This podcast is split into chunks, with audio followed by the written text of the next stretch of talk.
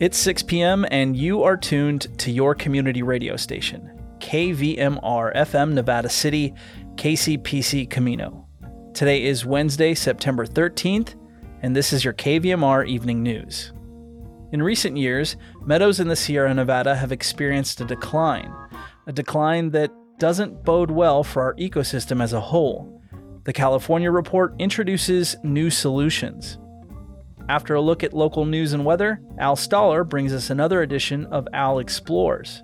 This time, he takes a close look at the proposed Sites Reservoir. That's all before we hear from the founders of Nevada County's first annual health fair, a new event that works to provide local seniors and people with disabilities the resources that they need.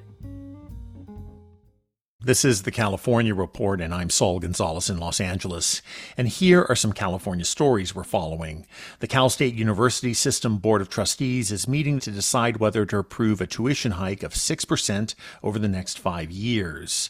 The tuition increase would cover all 23 campuses in the Cal State system. Officials say it's necessary because Cal State faces a billion and a half dollar funding gap, but there is opposition.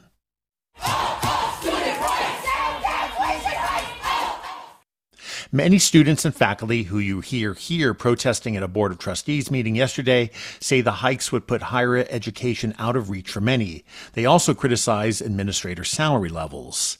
The state legislature has passed a bill that would restrict where concealed firearms could be carried. They include more than two dozen sensitive locations, like schools, daycare centers, hospitals, parks, and public transit.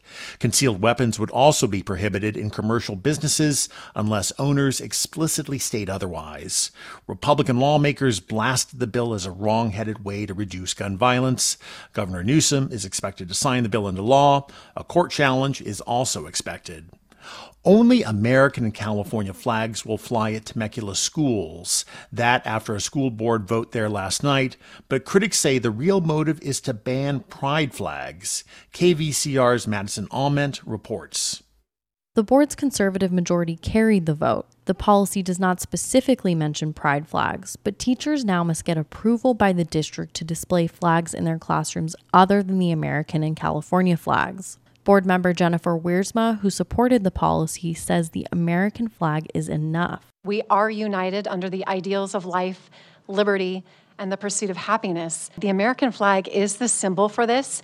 It's the most inclusive and it's the least discriminatory. However, the two board members, Stephen Schwartz and Allison Barclay, who opposed the policy, question why it's even needed. Because if there's a certain flag we don't want flown, let's just say it. For the California Report, I'm Madison Ament. And last night in the Bay Area, Sunol Glen Unified passed a similar measure, banning certain flags from being flown in classrooms and at schools.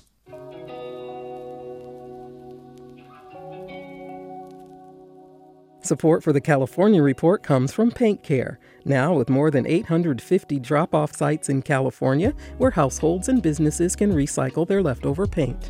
More at paintcare.org. Stanford Medicine, comprising its School of Medicine and adult and children's health systems, working together to advance knowledge and improve lives. StanfordMedicine.org. And Eric and Wendy Schmidt, whose philanthropy includes Schmidt Ocean Institute, advancing the frontiers of ocean science, exploration, and discovery on the web at schmidtocean.org. When you think of a meadow, what comes to mind? Probably a peaceful expanse of grass and flowers straight out of a postcard. A perfect place to have a picnic or maybe read a book.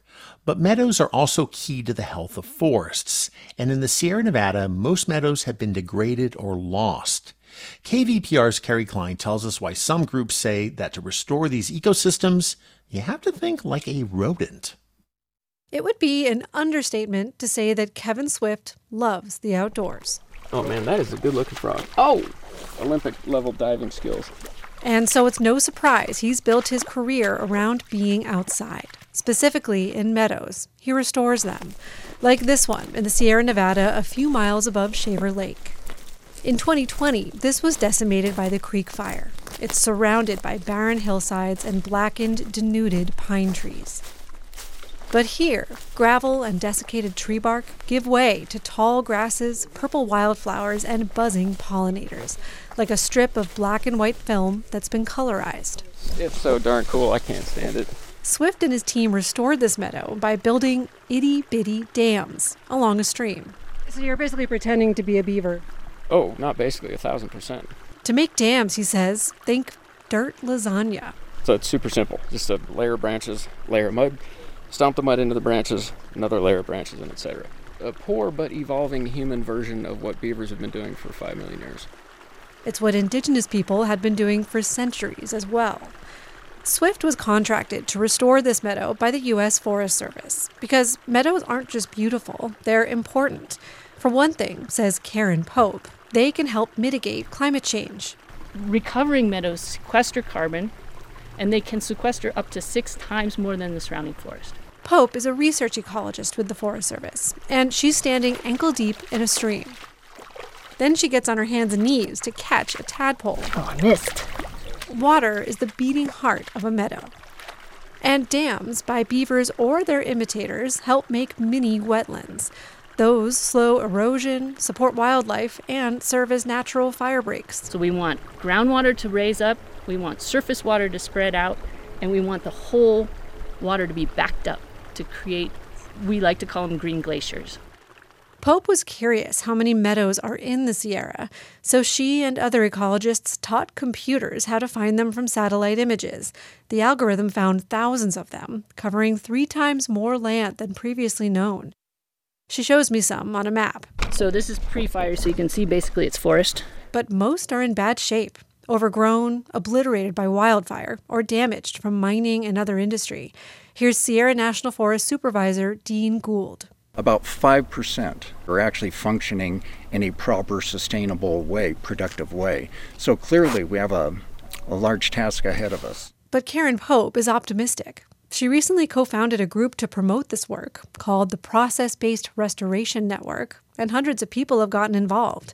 She says this little pilot meadow off of Highway 168 shows what's possible and how restoring meadows could benefit the whole Sierra. I have to admit that this is the most exciting work I've ever done. It absolutely makes me feel like I'm not just doing research, but actually doing something to help. Oh, there goes that good oh, sized fish. Hey. Kevin Swift also loves this work, but seeing so much degraded land is tough. Tell everybody if there's another way you can make a living, do that. Because this is hard on the soul. Then he pauses to watch another teeny frog. Until you see a meadow like this recover, then it's easy again. And the frog disappears into the stream. For the California Report, I'm Kerry Klein in Fresno. And Meadows and all, that's the California Report for Wednesday, September 13th. We're a production of KQED Public Radio. I'm your host, Saul Gonzalez. As always, thanks for joining us, and let's meet up again tomorrow. In regional news, a release from the California Secretary of State announced that today in Placerville, the Shingle Springs Band of Miwok Indians Tribal Council approved a resolution accepting designation of the Shingle Springs Health and Wellness Center as a voter registration agency under the National Voter Registration Act. Secretary of State Shirley N. Weber and Shingle Springs Band of Miwok Indians tribal chairwoman Regina Cuellar announced the designation after a special session of the tribal council. The designation provides tribal community members and others in the rural community easily accessible opportunities to register to vote in elections conducted in California. The National Voters Registration Act of 1993 includes provisions that offer opportunities to register to vote, particularly through the Department of Motor Vehicles and social service agencies. And this designation of the Shingle Springs Health and Wellness Center is the first time a voter registration agency under the NVRA has been established on tribal lands. Secretary Weber said, quote, This designation means we are now partners. We want to make sure that every voter who is eligible to vote has an opportunity to vote. Like the Department of Motor Vehicles and California healthcare providers under NVRA, this will provide a convenient opportunity for visitors to the Shingle Springs Health and Wellness Center to register to vote. Tribal Chairwoman Regina Cuellar emphasized that throughout this nation's history, voting rights and equitable access to registration has been a key ethical and political issue. She went on to explain that currently, more than one third of voting age Native Americans are not registered to vote. Secretary Weber added that the Secretary of State hopes that other tribes in California take advantage of this opportunity to provide voter registration access to their residents as well. Native American registration rates are among the lowest in the country, and that's in part because the group faces some logistical barriers that would surprise most Americans. For example, most Native American homes don't have addresses, and many Native American families don't receive residential mail. The bottom line this designation provides an important opportunity for the Shingle Springs community and for Native Americans in a broader sense. At the Shingle Springs Health and Wellness Center, exercising their sovereignty, choosing to accept designation, and embracing these registrations, tribal community members will finally be asked by trusted community members if they'd like to vote. Now, taking a look at the regional weather forecast from the National Weather Service in Grass Valley and Nevada City. Tonight, clear with a low around 61. Tomorrow, sunny with a high near 87. Tomorrow night, clear with a low around 60. For Truckee and Lake Tahoe, Tonight, mostly clear with a low around 43. Tomorrow, sunny with a high near 76. Tomorrow night, clear with a low around 44. And for Sacramento and the surrounding valley, tonight, clear with a low around 60. Tomorrow, sunny with a high near 93. Tomorrow night, clear with a low around 61. You're listening to the evening news on KVMR.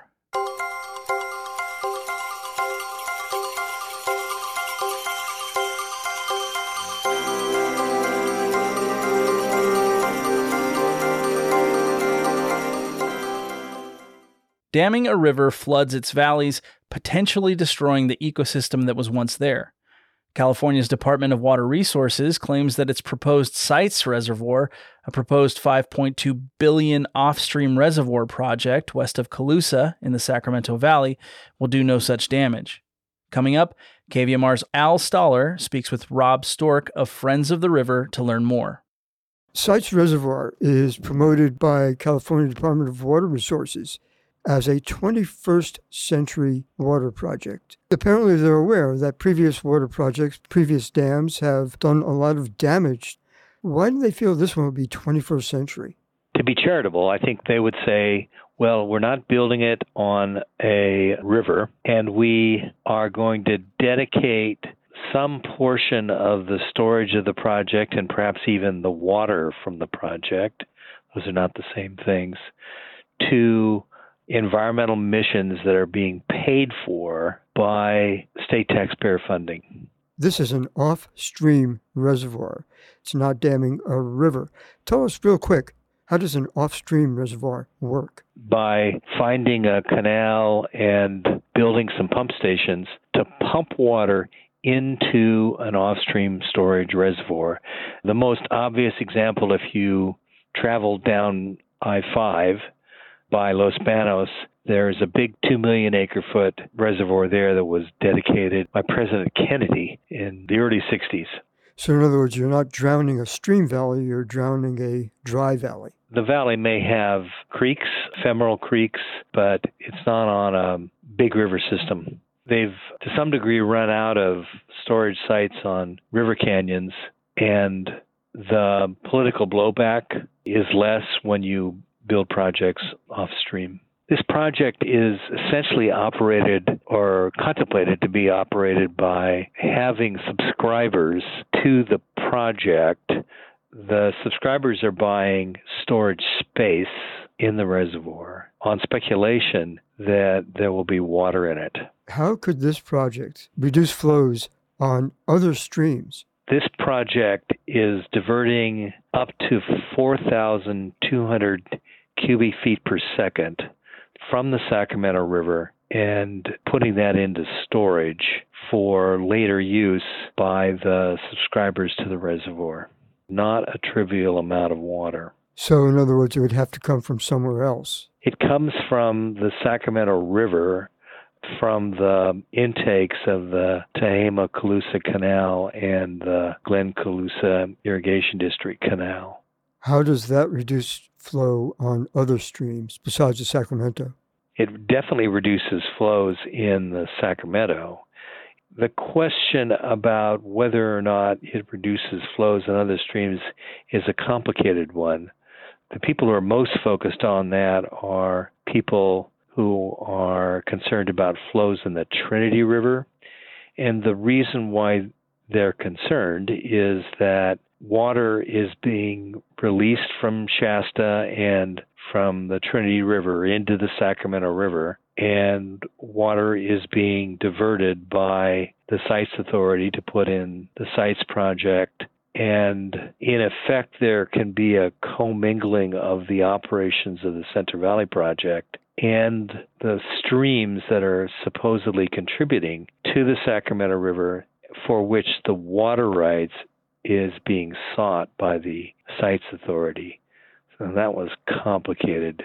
I don't know how to say that easier, but basically, the Sites Authority is applying for water rights outside of the Central Valley Project, but they're diverting water from a river that's already highly modified by the Central Valley Project and whose flows are determined by the Central Valley Project. So there are opportunities to affect flows on the Trinity as a result, because the Trinity is part of the Central Valley Project and contributes significant amount of water to the CVP. The Sacramento River is already over allocated, is it not? It is. One example of that is the previous water year Sacramento River settlement contractors, which have the highest priority in the Central Valley Project, were cut. Their deliveries were cut to 21% of their contract amounts, in spite of contracts that don't allow for more than a 25% cut. Ron, it's been very good talking with you. I look forward to talking again. Thank you very much. Thanks, Al. I'm speaking with Ron Stork of Friends of the River. For KVMR, I'm Al Stahler.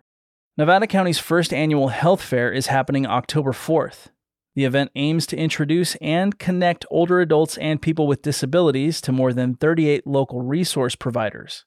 Up next, we'll hear from Teresa Helene and Barbara Larson, the event's founders. So first, let's start off by by describing what it is. What is this health fair, and and what's it about? Well, I'll tell you.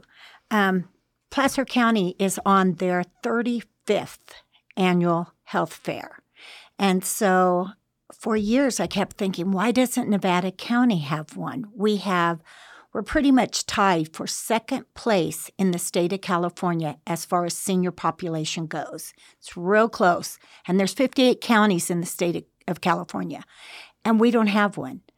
We tried one years ago, kind of a little one down by Lake of the Pines, but that's it.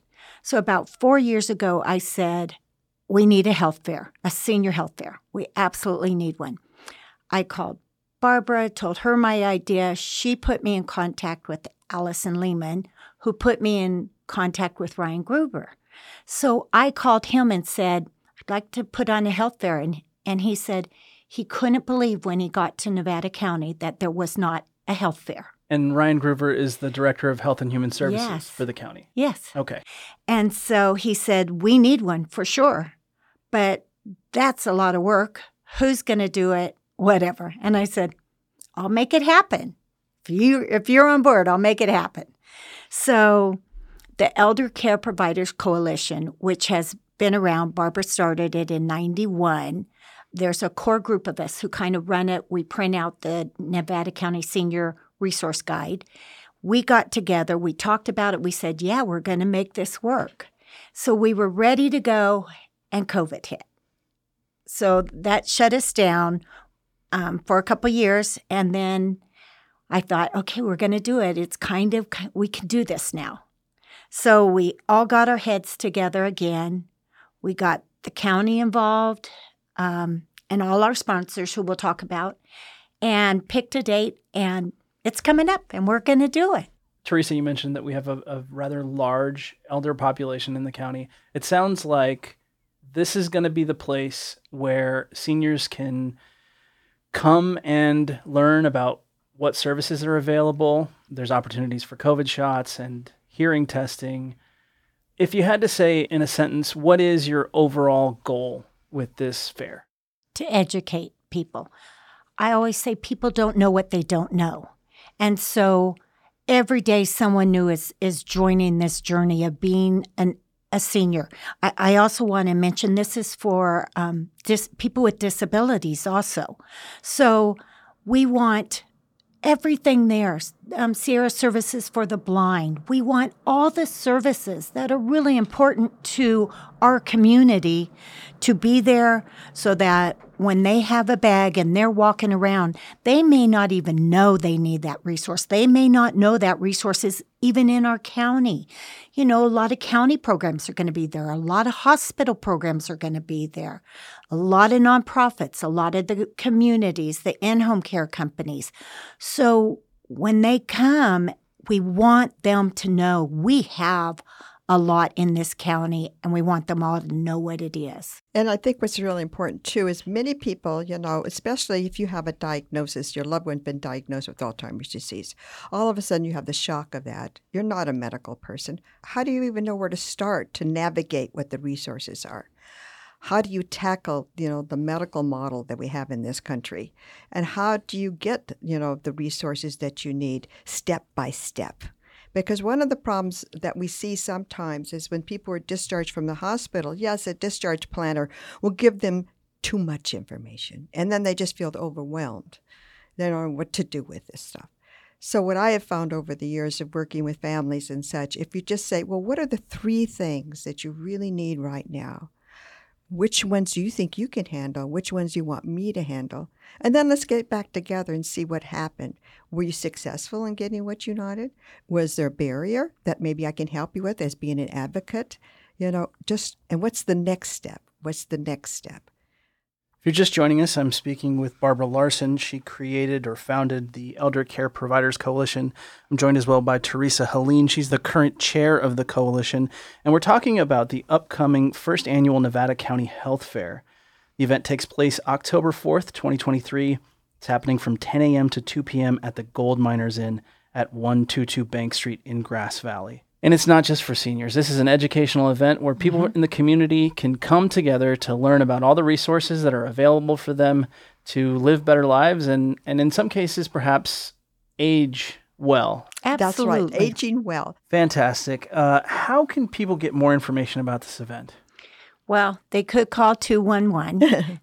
and if they really want more information, 211 will send them to me. I mean, if someone's listening and they want a booth, even though we're we're out of vendor tables, they can they'll get a hold of me and let me know. But I just want to say, if this is about aging well, I'm going to be 69 next month. I want to age well. I want to enjoy this stage of my life, and the more I know, probably the better I'm going to age. So I don't, you know, yes, seniors come enjoy but children of seniors, come, see what's out there. So that's what this is about. That was Teresa Helene, the current chair of the Elder Care Providers Coalition. I've been also speaking with Barbara Larson. Barbara, any final thoughts? No, we're just inviting everybody in the county. And remember that we are second in the state when it comes to demographics, people 65 and older. So, you know, we want to take care and make sure that everyone knows where the resources are and where to go. Thank you both very much for your time. Thanks for having us. Thanks, Claudio.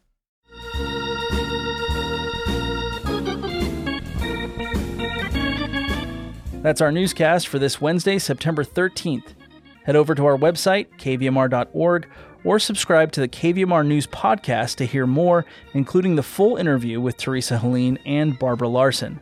KVMR gets support from All Phase Heating and Air Conditioning family owned and operated for over 20 years, reminding listeners of the importance of servicing heating and filtration systems before winter. On South Auburn Street in Grass Valley. AllPhaseComfort.com.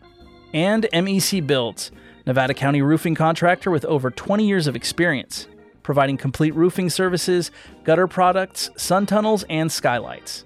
The showroom is at 316 Colfax Avenue in Grass Valley. MECBuilds.com. Support for KVMR's Future of Radio project comes from AJA Video Systems, empowering the next generation of local journalists and broadcasters.